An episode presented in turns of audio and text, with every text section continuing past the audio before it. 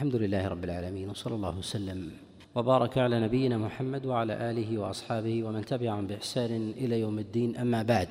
فالحديث الأول من أحاديث اليوم وحديث قيس بن طلق ابن علي عن أبيه عن رسول الله صلى الله عليه وسلم أنه سئل عن مس الذكر هل ينقض الوضوء أم لا؟ فقال النبي صلى الله عليه وسلم إنما هو بضعة منك. هذا الحديث قد رواه الإمام أحمد وأبو داود والترمذي والنسائي وجماعة من حديث قيس ابن طلق عن أبيه عن رسول الله صلى الله عليه وسلم ورواه عن قيس بن طلق جماعة رواه عبد الله بن بدر عن قيس بن طلق ورواه محمد بن جابر عن قيس بن طلق ورواه أيوب بن عتبة عن قيس بن طلق ورواه كذلك عكرمة بن عمار عن قيس بن طلق. وعلى هذا نعلم أن ثمة متابعات لرواية عبد الله بن بدر كما في المسند والسنن قد تبع على روايته وإن كان قد تكلم غير واحد من العلماء في عبد الله بن بدر. وحاله مستقيمة خاصة في أحاديثه عن اليماميين. وأما في غير ذلك فإنه مضعف. وقد تبع على روايته. تابعه من؟ من ضعف كمحمد بن جابر وقد تكلم فيه غير واحد وهو لين الحديث وتابعهما أيضا على ذلك أيوب بن عتبة وقد ضعفه أيضا جماعة كابن معين وكذلك أيضا ابن المديني والنسائي والإمام مسلم بن الحجاج وغيرهم. وقد جاء عند ابن حبان في كتابه الصحيح أنه رواه عكرمة بن عمار عن قيس بن طلق بن علي الحنفي عن أبيه عن رسول الله صلى الله عليه وسلم. وأعل هذا الحديث بقيس بن طلق راويه عن علي. وقيس بن طلق مجهول مجهول على قول بعض العلماء وهو قليل الرواية. وقد جرحه الامام أحمد عليه رحمة الله فقال غيره أثبت منه. وتكلم عليه البخاري تكلم عليه أيضا الشافعي كما في كتابه الأم.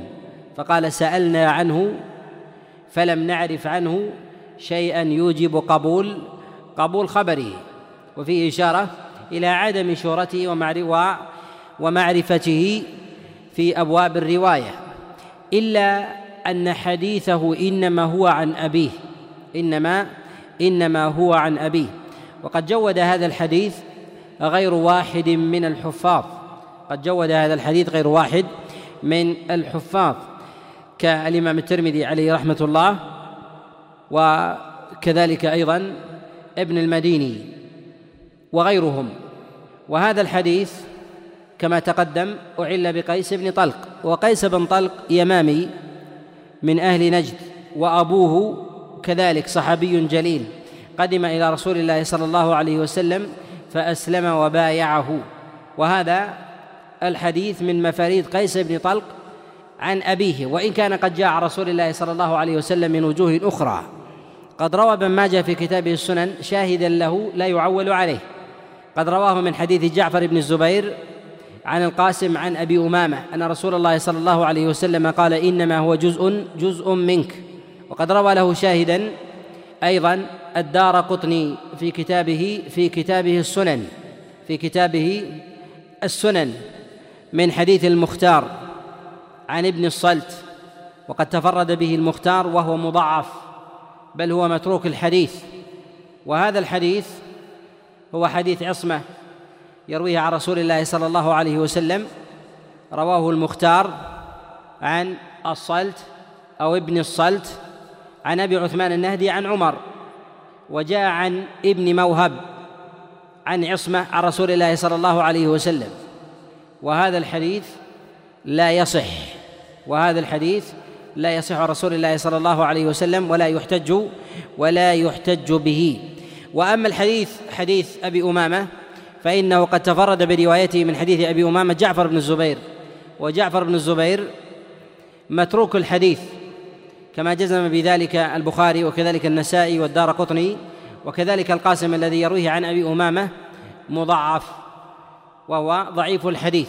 وبهذا نعلم أن ما جاء عن رسول الله صلى الله عليه وسلم من القول بعدم بعدم الوضوء من مس الذكر أنها لا تخلو من علل لا تخلو من علل. أمثلها حديث قيس أمثلها حديث قيس وهو عندي حسن وهو عندي حسن.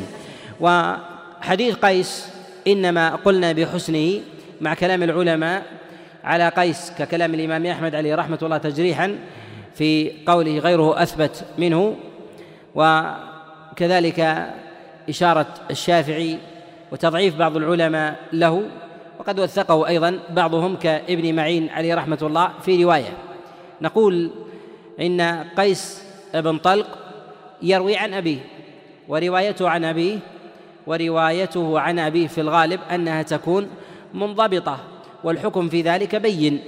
الحكم في ذلك في ذلك بين. وكذلك أيضا فإنه من طبقة التابعين فإنه من طبقة التابعين. وقد روى عنه جماعة قد روى عنه هذا الخبر جماعة مما يدل على مما يدل على أن الرواية قد تعددت. الرواية قد تعددت. يعني الخبر حينما يرويه راوي ويروي عن هذا الراوي جماعة. إشارة إلى أنه أنه قد حدث بهذا الحديث في أكثر في أكثر من مجلس ويستثنى من هذا ويستثنى من هذا المشهورون. يستثنون من ذلك. لماذا يستثنون؟ لأن المشهور يعقد مجالس للتحديث بخلاف المستور. المستور ليس له مجالس وإنما إذا لقي عرضا أحدا في طريقه حدثه بهذا الحديث أو كذلك لقيه في مسجد ونحو ذلك فحديث الثلاثة عنه إشارة إلى إلى تكرر هذا المجلس. فروى عنه عبد الله بن بدر وروى عنه محمد بن جابر وروى عنه أيوب بن عتبة وروى عنه عكرمة بن عمار. كلهم هؤلاء رووا عن قيس بن طلق عن أبيه طلق بن علي الحنفي عن رسول الله صلى الله عليه وسلم. وهذه إشارات إلى ضبط اللفظ ولم يختلف أحد منهم عليه بقلب اللفظ عن بقلب اللفظ عن معناه. كذلك أيضا فإن هذا الحديث من جهة من جهة معناه مستقيم ويجري على أصول الشريعة من أمور الاحتياط ولا يعني من ذلك ولا يعني من ذلك عدم الوضوء على الإطلاق وإنما هو ذكر ذكر النبي صلى الله عليه وسلم قال إنما هو بضعة منك إشارة إلى أنه حكم سائر سائر جسد الإنسان ويستثنى من ذلك الأمور العارضة التي تستلزم ورود الناقض على على الإنسان وإنما قلنا أيضا بحسن وجودته أنه قد جاء العمل به عن بعض الصحابة عليهم رضوان الله تعالى كما جاء عن عبد الله بن عمر كما جاء عن عبد الله بن مسعود عفوا جاء عن عبد الله بن مسعود عليه رضوان الله تعالى أنه كان لا يتوضأ لا يتوضأ من مس الذكر. جاء عنه من حديث أبي قيس عن وزيل عن عبد الله بن مسعود أنه كان لا يتوضأ من مس ذكره. وقد تكلم بعض العلماء بهذا الحديث لأنه من رواية أبي قيس الأودي قد طعن فيه الإمام أحمد عليه رحمة الله تعالى في في رواية. وجاء عن بعض السلف القول بوجوب بوجوب الوضوء من مس من مس الذكر. جاء القول بوجوب الوضوء من مس الذكر جاء عن جماعة يأتي الإشارة إليه في حديث بسرة بنت صفوان عليها رضوان الله تعالى.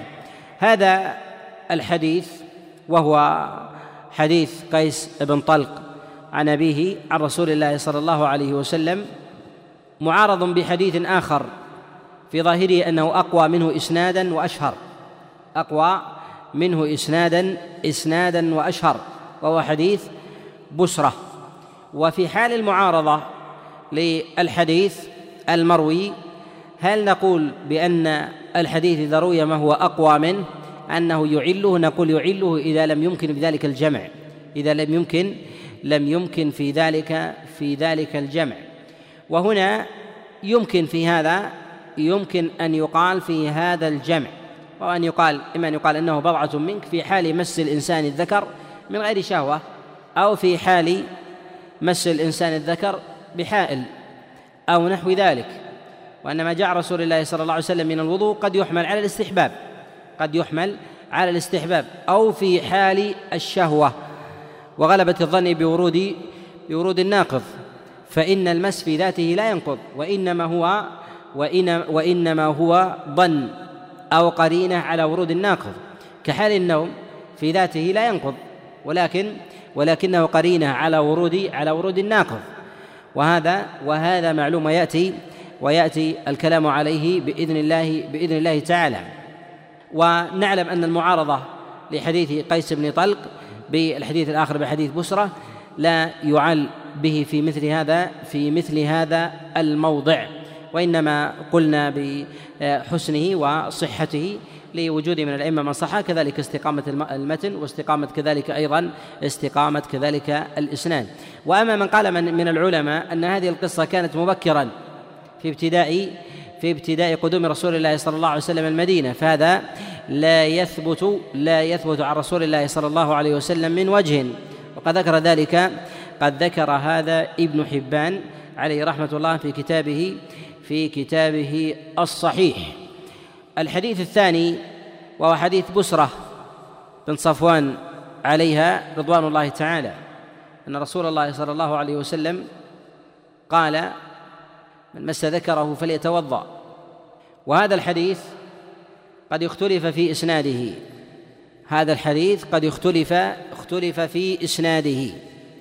تارة يرويه مروان عن بشرة مروان بن الحكم عن بشرة وتارة يرويه عروة بن الزبير عن بشرة بن صفوان عن رسول الله صلى الله عليه وسلم. ومن العلماء من يرجح رواية عروة عن بسرة ومنهم من يرجح رواية مروان وإن كانوا يتفقون إن كانوا يتفقون على صحة الإسناد إلى مروان. يتفقون على صحة الإسناد إلى مروان. وذلك أنه قد ثبت الإسناد إلى مروان والراوي عن مروان هو عروة ابن الزبير. وإنما الشك هل سمع عروة من بسرة بن صفوان مباشرة بعد أن سمعه من مروان أم لا؟ هذا الذي قد وقع فيه قد وقع فيه الخلاف. وقد رواه عن عروة بن الزبير جماعة منهم عبد الله بن أبي بكر. عن عروة بن الزبير عن مروان بن الحكم عن بسرى بن صفوان عن رسول الله صلى الله عليه وسلم واختلف فيه على عبد الله بن أبي بكر. تارة يرويه عن عروة بن الزبير عن بسرى بن صفوان مباشرة ويسقط مروان بن الحكم. وتارة يرويه عن عروة بن الزبير عن مروان بن الحكم عن بسرى بن صفوان. وجاء هذا الخبر أيضا من حديث عبد الله بن أبي بكر عن عروة بن الزبير مرسلا عن رسول الله صلى الله عليه وسلم.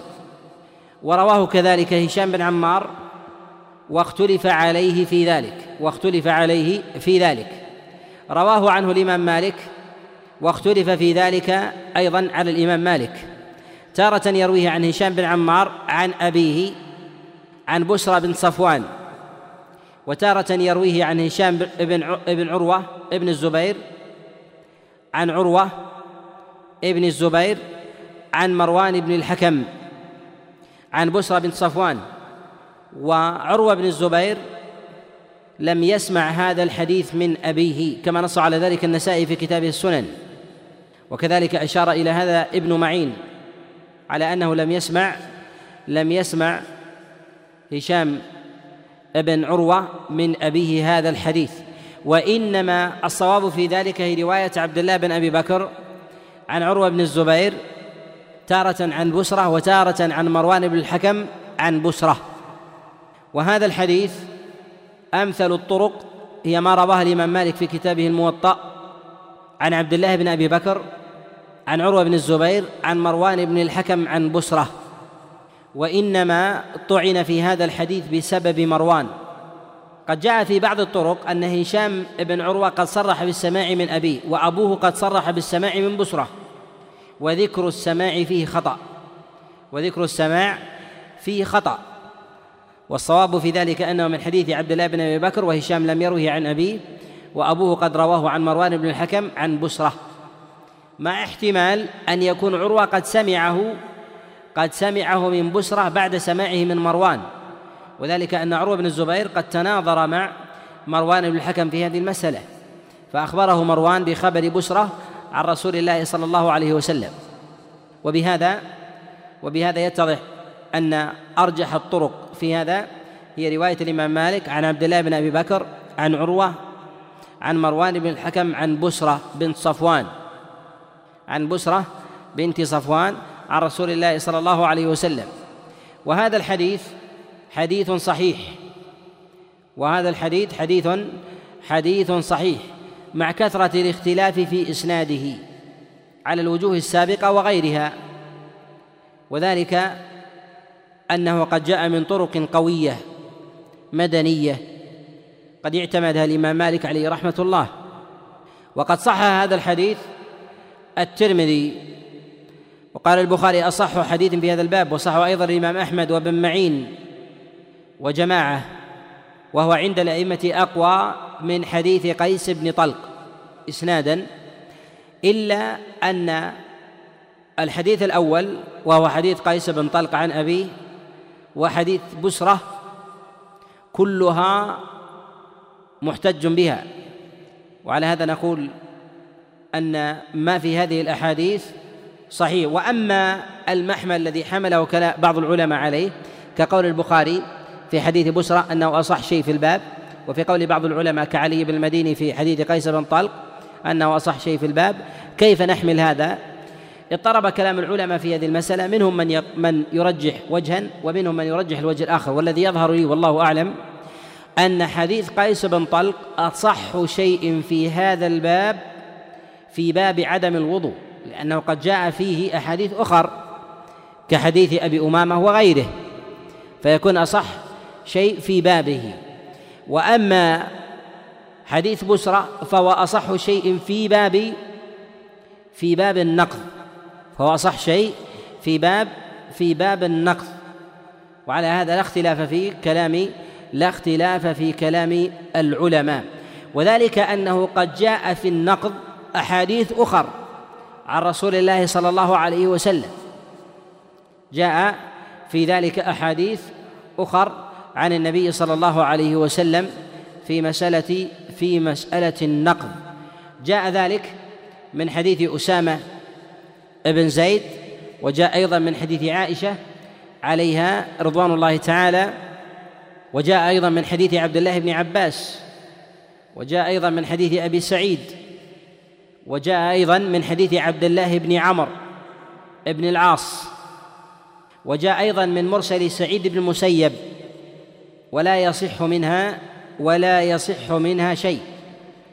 وأمثل شيء جاء في هذا الباب هو حديث بسرة بن صفوان عليها رضوان الله تعالى. وبهذا نعلم أن قول العلماء في ذلك لا اختلاف فيه. وهنا في مسألة التضاد التضاد عند العلماء من جهة الأصل بين المتون هو نوع إعلال نوع إعلال من جهة الأصل أنه يؤخذ قرينة في أحد الوجهين أنه يعل يعل الآخر. والذي يظهر لي والله أعلم أن حديث الأمر بالوضوء مع كونه صحيح إلا أنه لا يقال بأن المراد به النقض وإنما المراد بذلك إما الاستحباب أو تقييده في حال الشهوة غلبة الظن خروج الشيء. أما أن يكون ذلك ناقضا على الإطلاق فهذا لا أرى له وجها. وذلك لأمور. الأمر الأول أننا لو قلنا بأنه ناقض على الإطلاق بأنه ناقض على الإطلاق وأخذنا بعمومه لظهر لنا أن حديث بسرة معلول وضعيف بل منكر. لماذا؟ لأن النقض بمس الذكر أمر تعم به البلوى. وإلا لا تعم به البلوى. كما تقدم معنا في درس الجمعة أن ما تعم به البلوى هل يعل؟ يعل. ولم يرد فيه إلا إلا هذا الحديث من جهة قوته وما دونه فهي مضعفة وما دونه في الباب فهي مضعفة وأما إذا قلنا بما دون ذلك فإن أبقينا الإسناد على قوته وقلنا بالاستحباب وباب الاستحباب واسع. وباب الاستحباب واسع. وثمة أيضا قرينة تدل على صرف المعنى عن إطلاقه وهو أنه جاء عن جماعة من السلف أنهم كانوا لا يتوضؤون من مس الذكر. أنهم كانوا لا يتوضؤون من مس الذكر. جاء هذا عن حذيفة بن اليمان وعبد الله بن عباس وسعد بن أبي وقاص وعبد الله بن مسعود. وجاء أيضا عن جماعة من التابعين كسعيد بن جبير وطاووس وغيرهم. مع كون هذه المسألة من المسائل الظاهرة التي تتعلق بالأصول هل تتعلق بالأصول؟ عبد الله؟ نعم. لأن من المسائل المشهورة وهذا بيناه في درس الجمعة. أن المسائل المشهورة والأصول عند العلماء في أبواب العلل تختلف عن الأبواب الأخرى لأن هذه المسألة مما تعم بها البلوى. وما تعم به البلوى مما يحدث كل مما يحدث كل يوم عادة. يحدث عادة كل يوم. وإذا قلنا بحدوثه كل يوم لا بد أن يرد أن يرد فيه إسناد قوي. وإذا كانت هذه المسألة أيضا فوق ذلك تتعلق بركن من أركان من أركان الإسلام وهي الصلاة. فكيف لا يرد فيها إلا حديث بمثل هذا الإسناد ويقع فيه اضطراب؟ ويقع فيه أيضا ويقع فيه اضطراب. ثم لا يروى إلا من هذا الطريق ثم أيضا يخفى على السلف أن هذا الأمر الذي تعم به البلوى لا يعلمون هل ينقض أو لا ينقض. هذا لا لا يتوافق مع أصول الشريعة وكذلك نظائرها فقد ثبت فيما هو أدنى من ذلك. من يأتينا بنصوص تعل القول بالإطلاق؟ لدينا الحديث هنا وهو حديث النقض. لحظة. لدينا حديث النقض. قال من مس ذكره فليتوضأ. جيد. ولدينا أحاديث أخرى هي دون ذلك مرتبة. إذا قلنا بالإطلاق أن من مس الذكر توضأ على الإطلاق كما هو ظاهر النص. لو قلنا بهذا للزم أن نعل الخبر ولا بد على طريقة النقاد. ولكن إذا قلنا أن الأمر على الاستحباب الأمر في ذلك سعة الأمر في هذا سعة لماذا؟ لهيبة تصحيح الأئمة الأوائل وكذلك ظهور صلاحية الإسناد. إذا قلنا بإطلاقه من يأتينا بحديث يعله؟ كذلك أيضا أو يصرفه عن معناه. نعم. غسل الجمعة. غسل الجمعة واجب على كل محتلم. جاء فيه النص أقوى. هل غسل الجمعة من جهة الإتيان به آكد أم الوضوء من مس الذكر؟ الوضوء من مس الذكر آكد. فلماذا يأتي حديث صحيح في قضية أسبوعية؟ ولا أنس. ولا يأتي في حديث في مسألة يومية. من يعطينا مسألة أخرى؟ حديث صح إسناده تتعلق في هذه المسائل. ذكرنا قرائن الإنسان يعل بالباب بأحاديث أخرى. آكل لحم الجزور. صح إسناده بظهور. الإنسان هل كل يوم يأكل جزور؟ لا.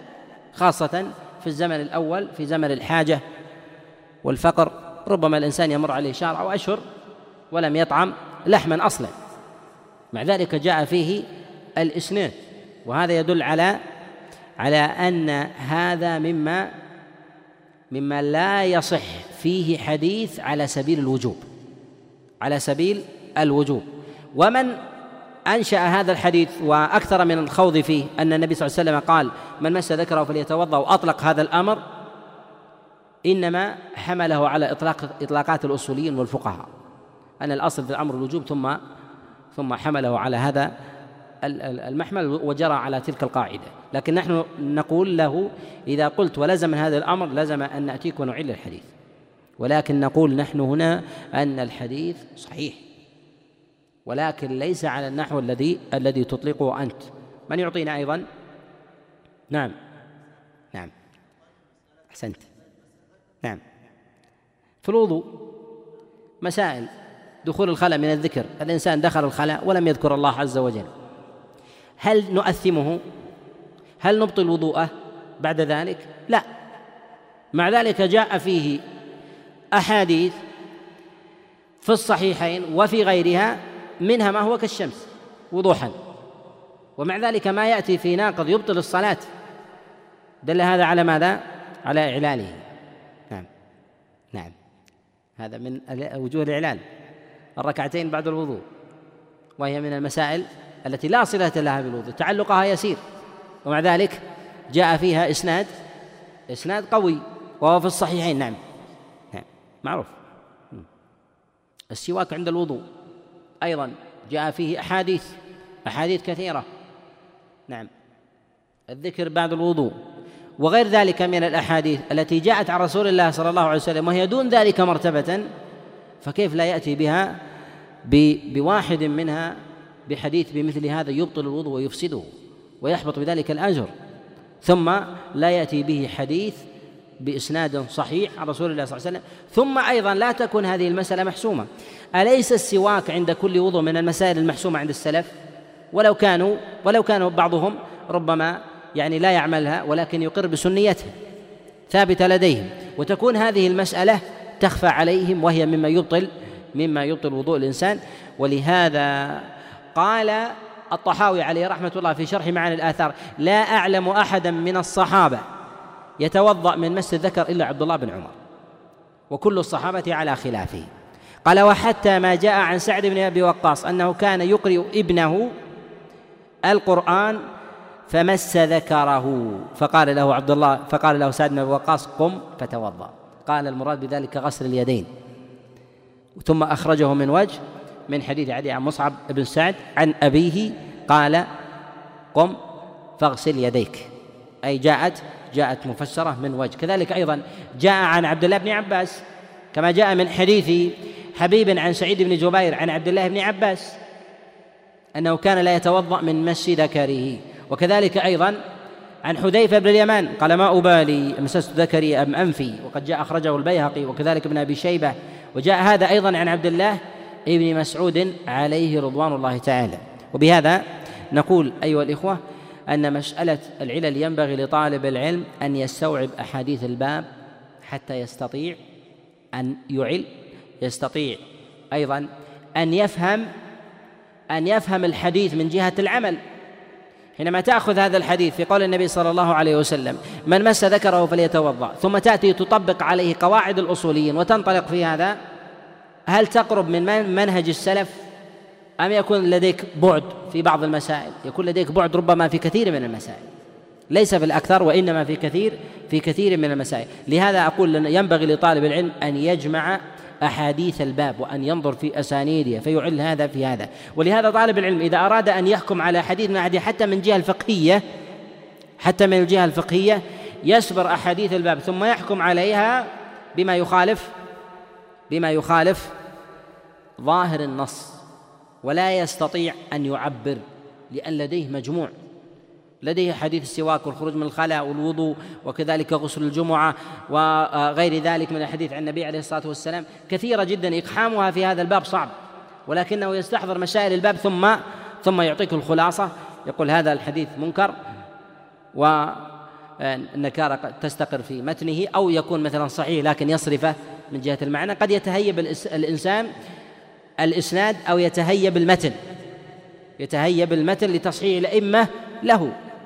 ولكن من جهة المعنى يصرف لغيره لوجود العمل عن السلف في غير في غير هذا. نعم. هي هي محتملة. لهذا نقول نحن أن مس ذكر الأصل أنه لا ينقض. إذا كان فيه ظنة أنه ينقض أو يخرج شيء فنقول له يتأكد للإنسان أن يتوضأ يتأكد للإنسان أن أن يتوضأ والنصوص جاءت عنهم عامة. والأصل في مس الذكر الغالب من أفعال الناس أنه بلا شهوة لأن الإنسان في لباسه وكذلك أيضا في نزعه للباس يمس الذكر كذلك أيضا ربما يفعله الإنسان من وراء حائل كثيرا كثيرا وربما أيضا في صلاته. ولهذا نقول أن إطلاقهم لعدم الوضوء مس الذكر المراد به المس المعتاد المس المعتاد. أما ما عدا ذلك فنقول أنه يرجع إلى غلبة الظن نلحقه بماذا؟ بأبواب أخرى كمسألة النوم والنوم يستغرق فيه أو لا يستغرق فيه يرجع إلى إلى غلبة الظن. الفقهاء كثير خلاف في هذا عريض. لا. والإشكال حتى في المسائل الفقهية وأخذ المتن أخذ المتن ثم استنباط الخلاف منه بعيدا عن كلام الأوائل. لا هو جاء جاء عنه اللفظ من قوله ومن فعله. جاء اللفظ عنه من قوله ومن فعله يعني عام. وابن عمر يفعل كثيرا من الأمور على سبيل التعبد لنفسه ولكنه لا يأمر بها. ولهذا كثير من الأفعال التي ينقلونها ويقولون تشددات عبد الله بن عمر هذا من الخطأ أن يقولوا تشددات عبد الله بن عمر. لماذا؟ وذلك أن الإطلاق إطلاق هذه العبارة تشددات هو في فعله الإنسان قد يشدد على نفسه لكنه لا يأمر غيره. ربما لا يأمر حتى أبنائه في هذا. فهو يرى أن هذا الأمر هو أحوط لنفسه ولدينه يتمسك ربما ببعض التعليلات ونحو ذلك وهذه لا تسمى تشددات حتى يأمر بها الإنسان غيره. وهذه أمور أمور كثيرة جدا سواء عن عبد الله بن عمر أو عن غيره. الحديث الثالث وفي قول رسول الله صلى الله عليه وسلم يروي عنه الحكم بن سفيان أنه كان إذا بال نضح فرجه نضح أو كان إذا توضأ عفوا إذا توضأ نضح فرجه. المراد من هذا أن النبي صلى الله عليه وسلم بعدما يتوضأ ينضح الفرج وذلك حتى يدفع الوسواس من سلس البول ونحو ذلك. هذا الحديث رواه الإمام أحمد وأبو داود في كتابه السنن وغيرهم من حديث منصور ابن المعتمر عن مجاهد بن جبر عن ابن الحكم أو أبي الحكم أو الحكم ابن سفيان عن أبيه عن رسول الله صلى الله عليه وسلم. وهذا الحديث قد وقع فيه اختلاف على نحو عشرة أوجه منها ما يتعلق في اسم الراوي عن النبي صلى الله عليه وسلم أو شيخ مجاهد في هذا الخبر. تارة يقال الحكم وتارة يقال أبو الحكم وتارة يقال ابن الحكم. وتارة يقال أبي الحكم ابن سفيان وتارة يقال الحكم بن سفيان. واختلف فيه في الوصل والرفع الاتصال والانقطاع. تارة يرويه منصور عن مجاهد بن جبر عن ابن الحكم ابن سفيان عن أبيه عن رسول الله صلى الله عليه وسلم. وتارة يرويه منصور عن مجاهد بن جبر عن ابن الحكم عن النبي عليه الصلاة والسلام مرسلا. وهذا الحديث صحيح الإسناد إلى مجاهد وقد اضطرب فيه منصور. اضطرب فيه فيه منصور. والعلة في ذلك أولا الاضطراب في إسناده الثاني الانقطاع. وهل راوي الخبر الحكم بن سفيان قد سمع من رسول الله صلى الله عليه وسلم وأدركه أم لا. قد ذكر البخاري في كتابه التاريخ أنه لم يدرك النبي صلى الله عليه وسلم. وقد ذكر الإمام أحمد عليه رحمة الله في كتابه العلل برواية ابنه عبد الله عن ابن عامر عن شريك قال سألت أهل الحكم بن سفيان. أهل الحكم ابن سفيان هل سمع من رسول الله صلى الله عليه وسلم أم لا؟ قالوا لا. وبهذا يظهر إرساله. وقد وقع في هذا الحديث اختلاف من جهة كما تقدم شيخ مجاهد وهذا الخلاف لا يضر ما عرفت العين. تارة يذكر الكنية وتارة الاسم وتارة يختلف في الكنية تارة ينسب إلى أبيه أو جده هذا من الخلاف الذي الذي لا يضر. وإنما الذي يضر هنا الإرسال في هذا في هذا الحديث. وقد جاء نضح الفرج بعد الوضوء عن رسول الله صلى الله عليه وسلم من أحاديث عدة. جاء من حديث عبد الله بن عباس كما رواه الإمام أحمد في كتابه المسند من حديث قبيصة عن سفيان الثوري عن زيد بن أسلم عن عطاء بن يسار عن عبد الله بن عباس أنه توضأ مرة مرة ونضح فرجه. وهذا الحديث يعني حديث عبد الله بن عباس قد رواه البخاري في كتابه الصحيح من حديث سفيان من حديث سفيان الثوري ولم يذكر فيه النضح فذكر أنه توضأ مرة مرة. ورواه عن سفيان الثوري جماعة بخلاف حديث قبيصة ولم يذكروا فيه النضح فذكر النضح فيه شاذ. رواه البخاري من حديث محمد بن يوسف وغيره وتابع محمد بن يوسف على روايته هذه جماعة كوكيع بن الجراح وغيره. وكذلك توبع سفيان الثوري على روايته هذه. عن زيد بن أسلم فرواه عن زيد بن أسلم جماعة. رواه معمر بن راشد ورواه الدراوردي وكذلك رواه أبو شهاب الحناط وغيرهم. كلهم عن زيد بن أسلم عن عطاء بن يسار عن عبد الله بن عباس أنه توضأ مرة مرة ولم يذكروا نضح الفرج. ونضح الفرج بعد الوضوء بإطلاق وينتبه لكلمة بإطلاق أي مشروعيته بإطلاق لا يثبت فيه خبر. لا يثبت فيه فيه خبر. ويستثنى من ذلك من كان به سلس البول. يغلب عليه أو يأتيه الوسواس ونحو ذلك فيقال بمشروعية نضح الفرج. فيقال بمشروعية نضح الفرج. وإنما أعلنا الزيادة في حديث عبد الله بن عباس مع صحة الإسناد ظاهرا لكون هذه الزيادة من قبيصة جاءت متأخرة في طبقة أصحاب سفيان. وهذه الطبقة في الأغلب لا تنفرد بزيادة صحيحة. في الأغلب لا تنفرد بزيادة في الأحكام صحيحة. فضلا عن مخالفة الجمع الغفير من أصحاب سفيان وأصحاب زيد بن أسلم. وبهذا نقول إن هذه الزيادة زيادة منكرة. وقد جاء ذلك أيضا عن رسول الله صلى الله عليه وسلم من وجه آخر. عن النبي عليه الصلاة والسلام ولا يصح. رواه الإمام أحمد في كتاب المسند من حديث رشدين بن سعد عن عقيل عن ابن شهاب عن عروة عن أسامة بن زيد عن رسول الله صلى الله عليه وسلم. ورواه الطبراني في كتابه المعجم من حديث شرحبيل يرويه عن الليث بن سعد عن عقيل عن عروة عن أسامة بن زيد عن أبيه عن رسول الله صلى الله عليه وسلم وهو وهم وغلط. وصواب أنه من حديث عبد الله بن لهيعة كما نص على ذلك الطبراني. يرويه عبد الله بن لهيعة وقد تفرد بهذه الرواية. وحديث أسامة بن زيد سواء كان من حديث عن النبي عليه الصلاة والسلام أو من روايته عن أبيه الإسناد لا يصح إليه. الأول فيه رشدين بن سعد وهو ضعيف. الثاني فيه عبد الله بن لهيعة وهو ضعيف. وقد قال أبو حاتم هذا حديث باطل. وكذلك قاله أيضا ابن حبان. حكم على الحديثين بالبطلان. حكم على الحديثين على الحديثين بالبطلان. في سؤال يا إخوان؟ الصحابة ما نتكلم عليهم لا نتكلم في مفاريدهم.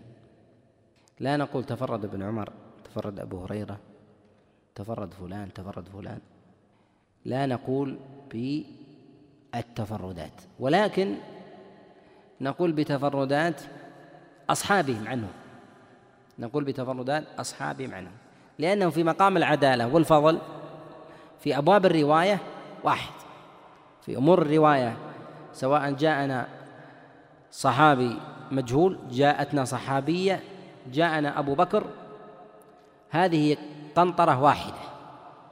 لا نخوض في تراتيبهم. لدينا أبواب أخرى ليست من أمور العلل وهي فضائل الصحابة. العشرة المبشرون بالجنة أفضلهم الخلفاء أفضل الخلفاء أبو بكر ثم عمر ثم عثمان ثم علي. هذه مسألة مسألة أخرى. أما في أمور العلل فالصحابة كلهم في صفحة واحدة من صفحات الفضل. نكتفي بهذا القدر وصلى الله وسلم وبارك على نبينا محمد.